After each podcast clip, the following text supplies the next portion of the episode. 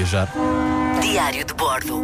Amsterdão, a capital holandesa, parece ser e é um dos destinos perfeitos para uma escapadela de fim de semana, por exemplo, a pé ou de bicicleta.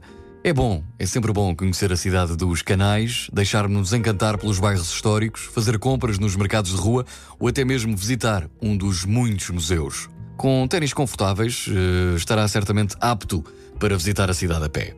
Mas pode sempre optar também pela bicicleta, tendo sempre atenção às eh, medidas de segurança. A cidade tem mais de um milhão de bicicletas. Se quiser conhecer a cidade pelos canais, pode também fazê-lo através de um cruzeiro. No que toca aos museus, Rijksmuseum é o mais conhecido, digamos assim, é o maior da cidade, um edifício que ocupa quase um quarteirão. E muito perto está a famosa escultura I Amsterdam, onde muitos, muitos turistas tiram fotografias. Os cruzeiros pelos canais saem do Porto de 30 em 30 minutos. Se está a mãos largas e neste fim de semana está disposto a gastar um pouco mais, há sempre a possibilidade de jantar a bordo. Se falarmos em diversão noturna, o famoso Red Light District é o centro, as ruas estão cheias de janelas, a prostituição é legal desde 2000. As ruas perto desse Red Light District têm bares, têm discotecas com todo o tipo de música e estão abertas todos os dias da semana. Nos vários mercados que transbordam em Amsterdão, existe uma mistura entre turistas e os locais. O dos mais conhecidos é o Mercado das Flores, no centro da cidade.